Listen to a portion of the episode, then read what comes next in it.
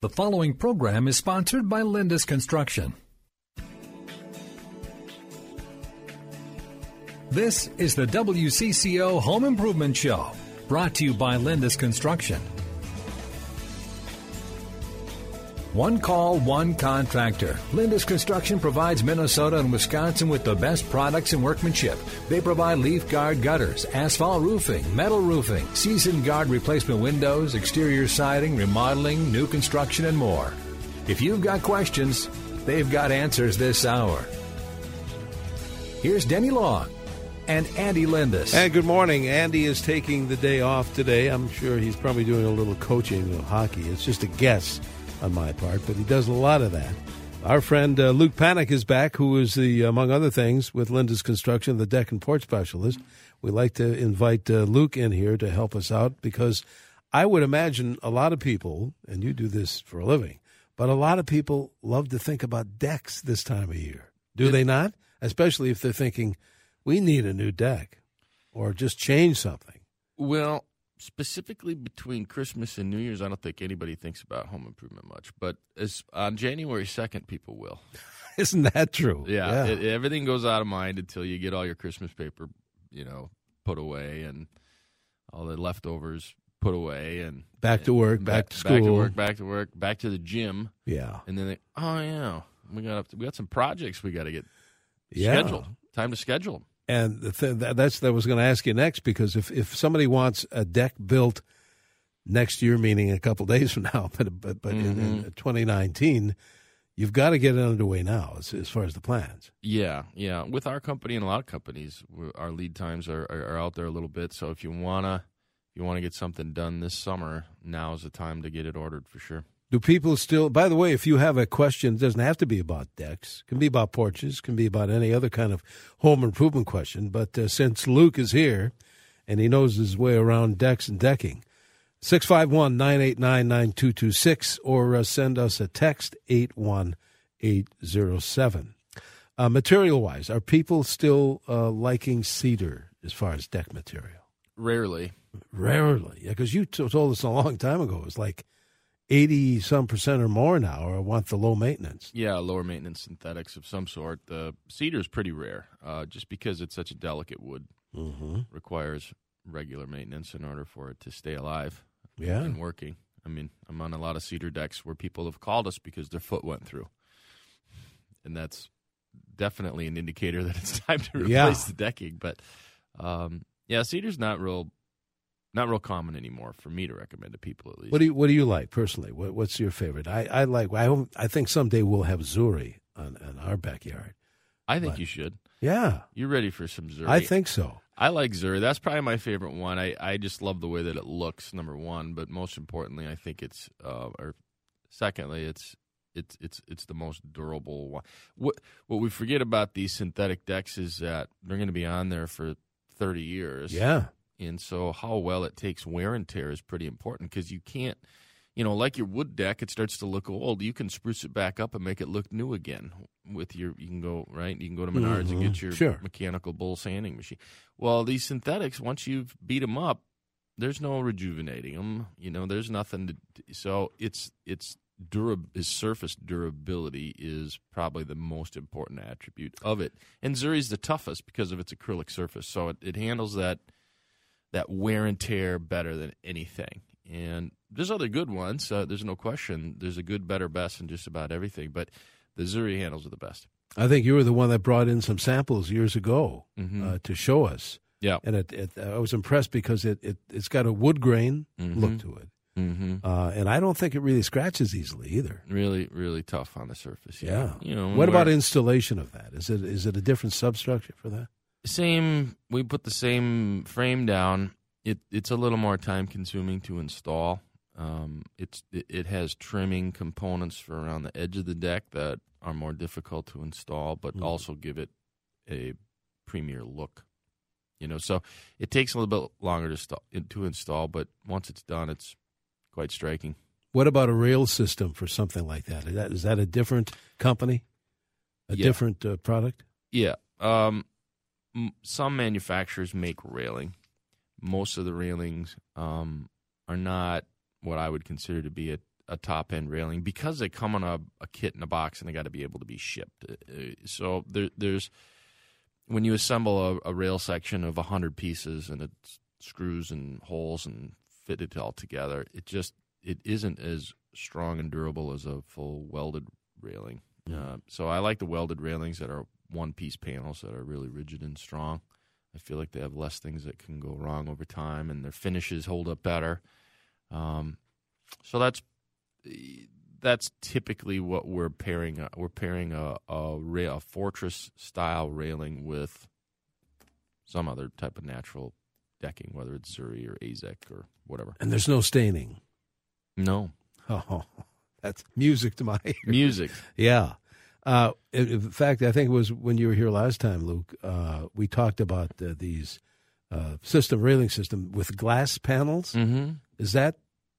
Do people order that often enough or no? Is that pretty rare? That's rare. Yeah, it is rare. I think primarily because there's some cleaning involved. You know, you notice dirty glass quicker than you do dirty metal balusters. Yeah, I think so. True. I think that's why, but in the right place, there's no substitute for the view that will give you. You know, it just disappears.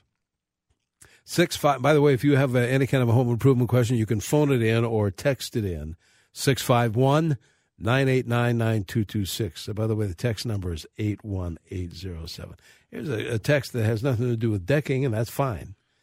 Texter wants to know, should I close the heat registers and shut the doors in the rooms I don't use on these cold days? Well, it'll definitely save on the heat bill. It's going to force, what that does is force more heat to the rooms that you are in and hit that temperature that's set on the thermostat quicker. So it'll shut it down and save some money. So that's great idea. A lot of times, I know my parents always had the basement vents shut because they never went down there. Mm. And when I would come home to visit from college or holidays or whatever, I'd go downstairs and I was looking for where they were hanging the meat because it was so cold chilly down there. Yeah, so I had to open up the vents a little bit to get some heat down there. But absolutely, and that's how you can control. A lot of people don't think about that, but throughout your house, wherever your registers are, you can kind of. Homes aren't evenly heated perfectly, so you can adjust if a room is cooler, you can close down the vents in the room where it's a little bit warmer than what you want, and then open them up where it's cooler than you want and force some of that extra air to go there. You can just kind of moderate that without having a thermostat in every room, to some extent. So now at your house, are you all done now with finishing off your house? That's all finished out. Yep. Do you? And I've heard it for so many years. You turn your furnace fan from auto to all the time, to leave it on all the time. I don't do that because it's got an auto selection, but I've heard over the years, if you do it, especially during the heating months, mm-hmm. to leave it on, for evidently it gets rid of dead spots and whatnot. What do you do at your house? Well, I do that. I also have the in-floor heat in my basement. So So you want to try to get as much of that moving around the house because your most efficient heat is that radiant heat from a solid mass that's hot. So, I turn the radiant heat on and then turn the fan on and run, keep circulating. Is that pretty efficient heat? It as efficient as you can get. Okay. Other than geothermal or some, solar system. But yeah, it's very efficient. Hang on. We've got callers coming in. We have texters as well. 651-989-9226 or send Luke a text, 81807. And good morning. Welcome back to our Home Improvement Show, brought to us every week by our friends at Lindus Construction. Andy Lindus taking the day off today. Luke Panek is back with us, the deck and porch specialist with Lindus Construction. So especially today, if you have a deck or porch type of question for Luke, call it in or text it in at 651-989-9226. That's the phone number. The text number is 81807. All right, Luke, let's push it back to work here. Lois is calling in from New Hope with a question. Lois, what is your question for Luke? I just kind of want to follow up on shutting the doors for the wintertime to save on the gas bill. Mm-hmm. I do that, but I don't shut the doors where there's water pipes, because I don't know if it gets really cold and if there isn't insulation in the house, that the pipes could freeze. Is that sound reasonable? Yeah, anywhere there's water lines, that a lot of times it's in the floor system or the rim of the house. Sometimes the rim of a house isn't insulated properly and water pipes are at risk. So, yeah, that's something to be concerned about and make sure of for sure. And potentially insulate those pipes if they're accessible. Put some wrap around them would be a good idea too. All right. Thanks, Lois. Appreciate it. Lois leaves that line open at 651-989-9226. Text, by the way, text number 81807. What type of touch-up paint, texter wants to know, should be used for scratch or chips on aluminum deck railing? Touch-up paint. Well, typically the manufacturers that we have available to us offer touch-up paint. You can get it. Typically comes with the rail system. So I would get that from the manufacturer. Now, if I didn't know who made the railing, and I would go down to a Sherwin Williams or a Hirschfield's and take a look at what they have for what would be called DTM paint, direct-to-metal paint. You prime that first? Probably not. If it's a scratch, yeah. You know, I don't know that that's necessary on aluminum. Certainly on an iron one, if it was some rust involved, we'd want to get the rust off and use maybe a Rust-Oleum primer or something like that. But you just need to buy a metal paint. You could put, you know, the big mistake would be to grab the can of house paint, wall paint that's latex or something and put it on there. That's just not going to work. Won't hold up. No, not going to hold up for more than about an hour. So are people requesting, Lindus, you guys to build porches, and what kind of requests? Three season, four season. What's going up these days? All of the above. Most times, people want something that feels like a different space. They've got enough sheetrock in their life, and so they want to have something that feels different. Open air porches are like that. They're covered, but you're outside. All the way up to, you know, a sun space room that's heavily screened but closable. And then rooms with a knee wall and storm windows where you can actually have glass and close it up, but really open it up a lot in the summertime. All ranges, but a lot of times we have a wood interior, a wood ceiling, where we make that room feel like they're at their cabin, but it's just Wednesday. Do you usually or not insulate something like that, depending on, I guess, what it depends on if they want it to be considered a screen room. As long as there is an exterior grade door between your house and that room, you have a choice. Okay? If you want to have an interior door that opens into that room, it has to be insulated and heated. I would imagine. Yeah. Makes sense. But as long as you maintain an insulated exterior grade door, you can do whatever you want out there. It just depends on how you permit it. If you're going to call it a screen porch, or if you're going to call it a finished four-season room. If you want to send Luke a text, 81807. Here's one that says, for those of us that are on a budget and also like the feel of walking barefoot on wood on a sunny day, can you share your thoughts on the, quote, cedar tone treated wood decking out there? I'm not sure what that is. Yeah, I'm very familiar with it. And this is a product that's readily available at lumber yards. Your big box stores have it. It's no different than treated wood. It's just cedar tone treated wood. So the color of the treatment is a honey natural color. They have it kind of brownish color or like a honey color. It's no different than typical green treated wood. It just has a different pigment to it. So, and there's nothing wrong with it. Is there a longer life to that kind of wood versus cedar? Oh, it lasts forever. I mean, it lasts a long time compared to cedar. The downside to green treated wood, it's typically southern yellow pine, the good stuff is, or ponderosa pine. If it's treated like that, the downside to it is when they treat it, it swells up with about 70 to 80% moisture content. So it's a waterlogged board with this preservative in it. And then it goes into a stack of a bundle of 200 of them in a bundle and gets wrapped with a wrap and then put on an indoor shelf somewhere where it's still very wet. When you go out, bring it outside, then to build with it in our environment, And, you know, in the summertime, it gets pretty hot, and it dries out fast. All that water leaves that board in a hurry, and it shrinks and it cracks to extremes. That's the downside to treated wood. So the plus side to it is extremely durable. It's not going to rot or decay, but it could be quite disfigured and cracked. What innovation has come since, you know, over the last couple of years is now that they're kiln drying the treated wood. So they're taking that moisture out of it after it's been treated slowly in a kiln, where they remove it slowly at the right temperature, at the perfect environment, so that it stays more straight. More control, so that when you build with it, it doesn't shrink and crack near as much. So that's the wood I would use or recommend if you want a wood deck, which there are people that do, and you want to have something that'll last. You don't have to replace it in 10, 12 years.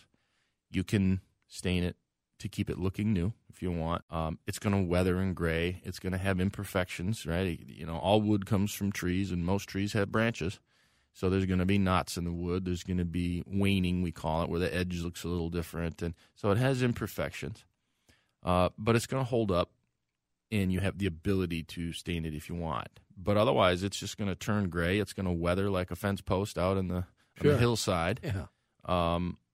But we, you know, there's manufacturers that make decking that looks weathered, you know, just like we can buy antique-looking hardware for our cabinets. So there's an attraction to that. But that would be the best now that's available in treated wood, because it doesn't have that extreme shrink, crack, warp downside to it that regular treated wood does. Interesting. Luke, hang on. We're going to take a break here. We have another half hour of the show to go. If you want to call in your home improvement question, 651-989-9226, or send us a text, and we have a bunch of those we'll get back to, 81807. And good morning. Welcome back to our Home Improvement Show. Denny Long here with Luke Panek, the deck and port specialist for Lindus Construction. If you have any kind of a home improvement question you want to have Luke field for you, call it in or text it in. There is a line open if you want to use it, 651-989-9226. Send a text if that is easier, like a lot of folks are doing, 81807. All right, Luke, let's see. What else do we have here? We want to, texter says this, we want to remove carpet in our bedroom due to allergies and replace it with wood. Can we get in-floor heating with that kind of remodel? It's an upstairs master bedroom. Yes.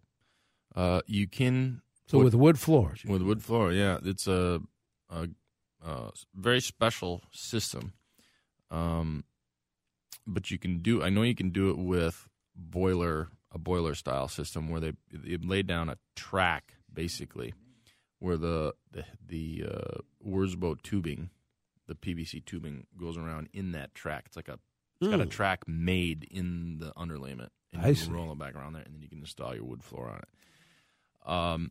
Maybe even electric, if you pour cement, like with a bed of cement with electric, where you then put the wood on top of that. The toughest part about that when you're adding thickness to it is it changes the height of the floor. Sure. Everywhere. So wherever the doors are associated with this becomes an issue. So sometimes tile might be the best because it can take up the least amount of thickness, because you can put down a very thin underlayment, a thin bed of electric matting that'll heat the tile, and then the tile itself isn't that thick. So the thinnest solution would likely be a tile floor that would work for this person. But every situation's different with its door layout and everything, and so it'd have to be looked at. But, yeah, there's a way to get a heated floor in there. And this texter says, and thank you for that, it's an upstairs master bedroom. Yeah. So can be a challenge.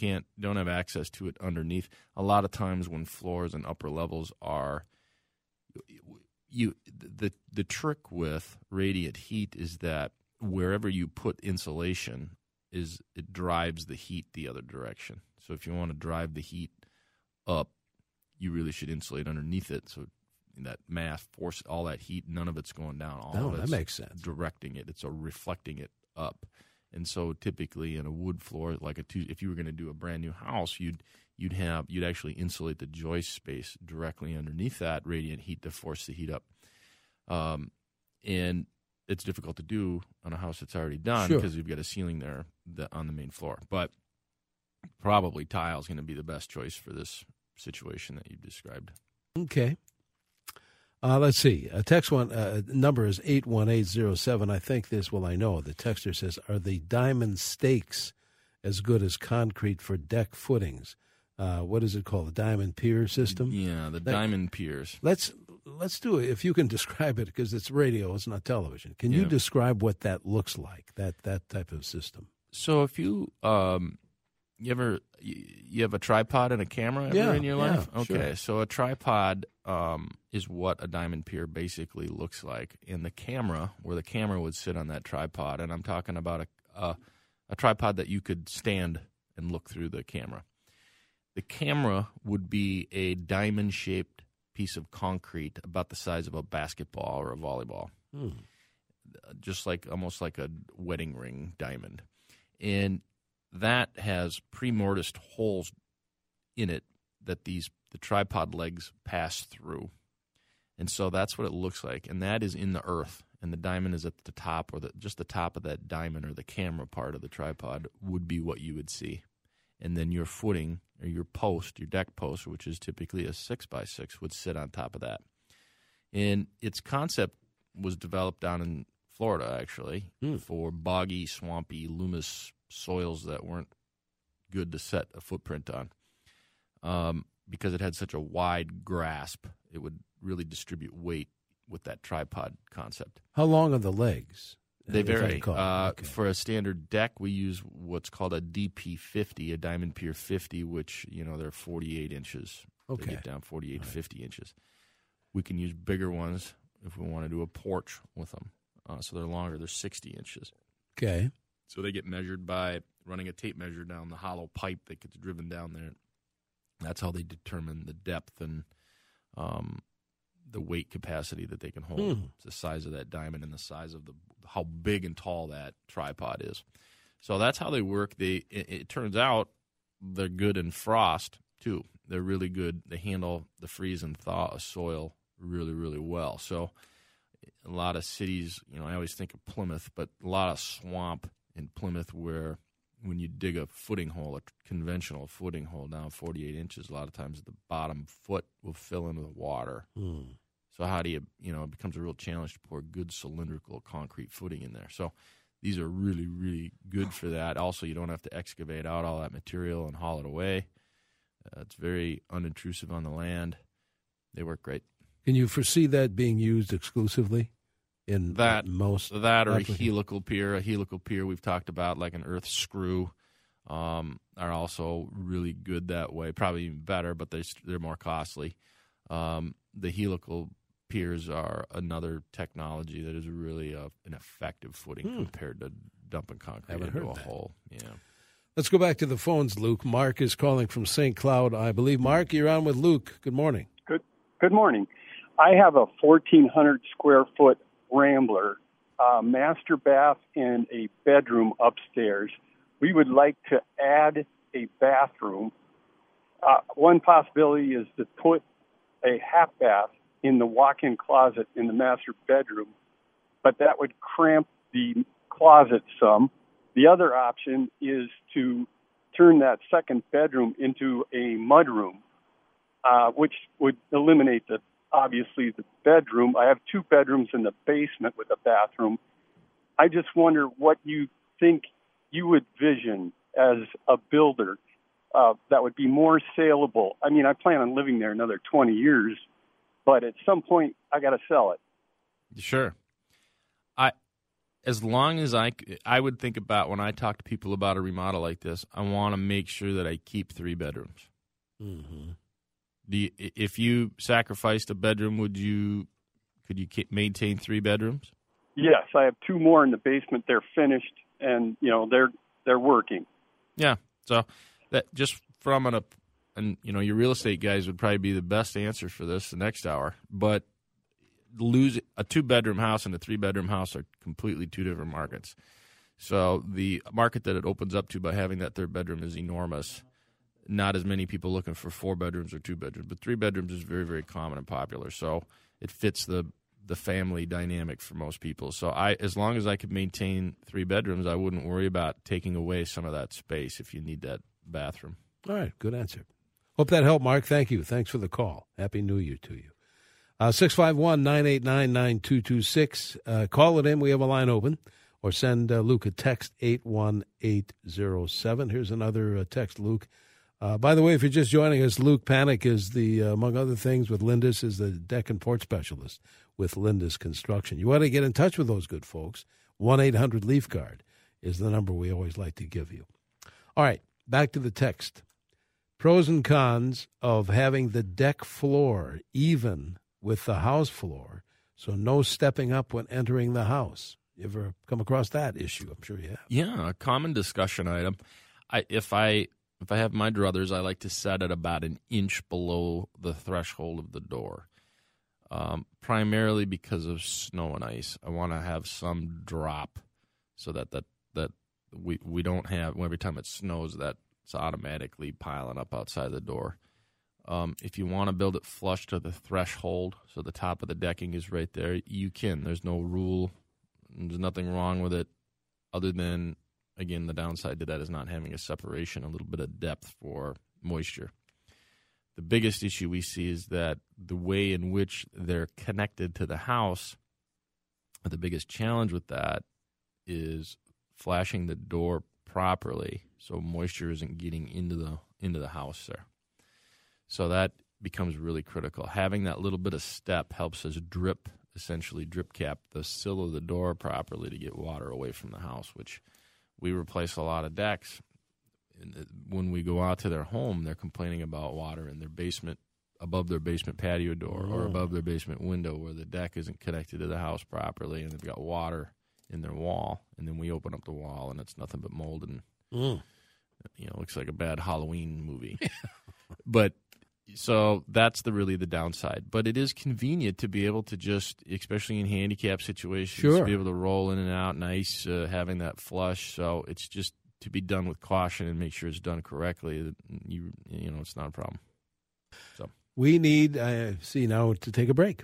Okay. We have more show to come. If you have any kind of home improvement questions, send a text at 81807, or you can call it in, 651- 989-9226. Luke Panek is with us from Lindus Construction.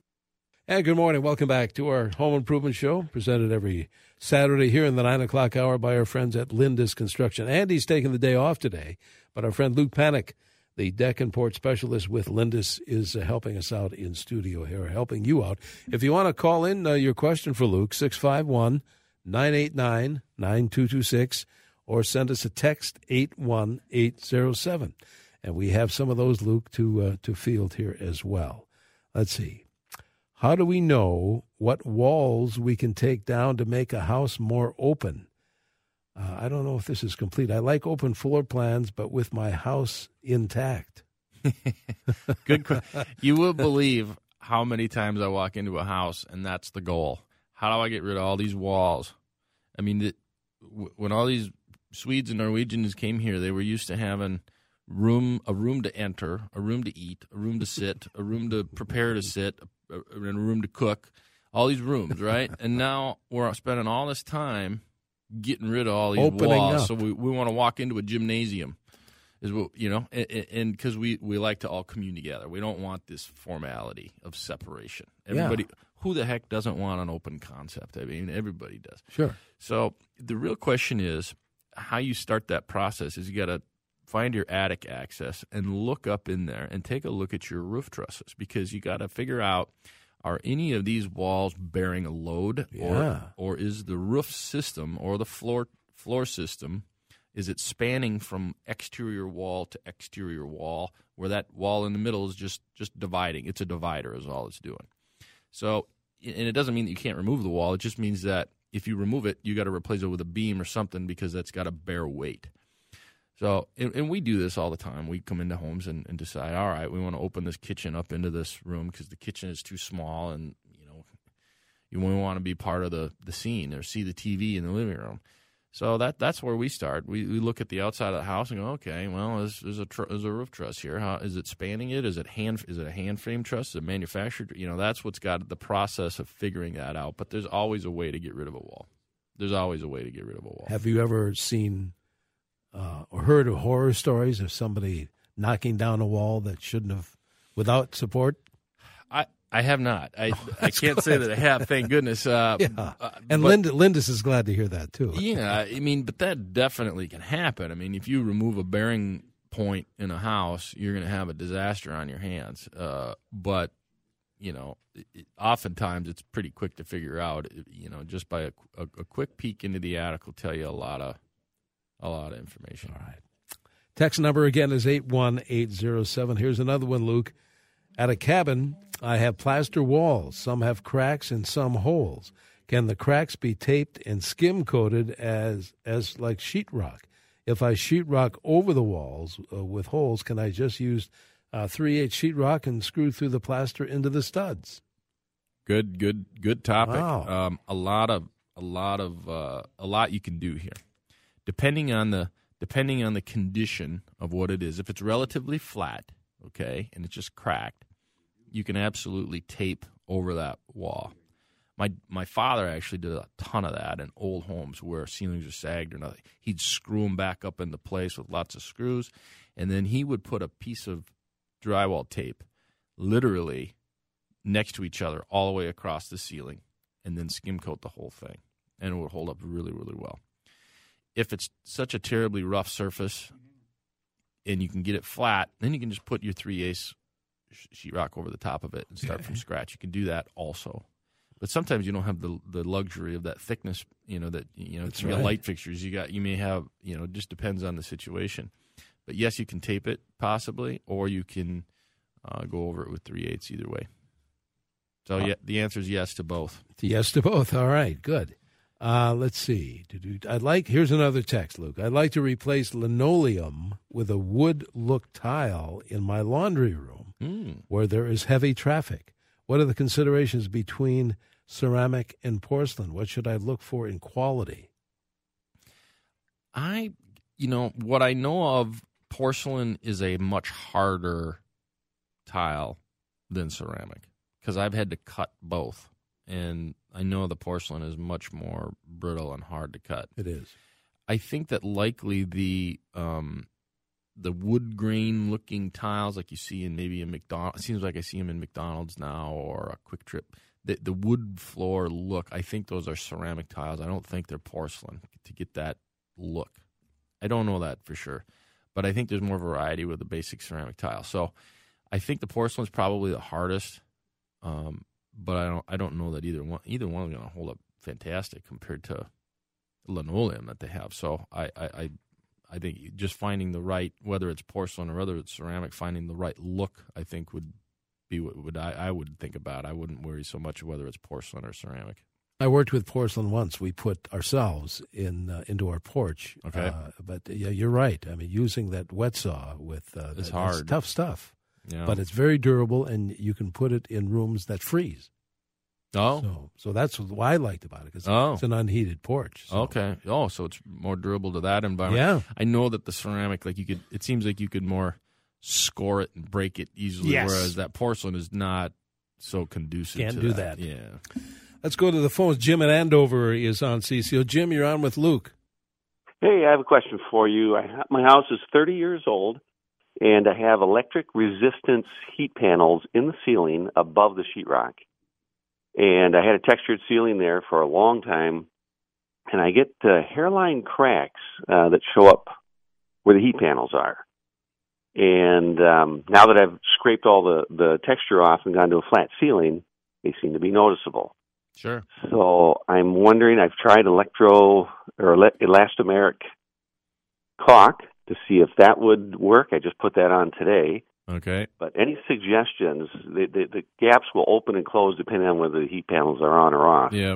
You've got some expansion and contraction, and that's going to be a tough fix because as long as that thing is moving, as long as that sheetrock is because of that heat is causing that to expand, and then it turns off and it shrinks a little, and So it's an accordion. That's going to be tough to fix with anything that's not flexible. The elastomeric caulk is a good solution, but you're probably difficult to hide. You're going to see it. That's really a tough one to fix with drywall, because drywall just isn't real forgiving, isn't real flexible. In fact, almost every house in the state of Minnesota has a crack somewhere that opens up in the winter. It's true. And closes in the summer. And people call us hoping that their house isn't going to fall down. What's going on here? I'm like, no, he just... You know, we've got a house on a surface that moves. You know, it's a bowl of jelly in the summer, and then it turns to a rock, and it's a tough fix. Tape, lots of tape.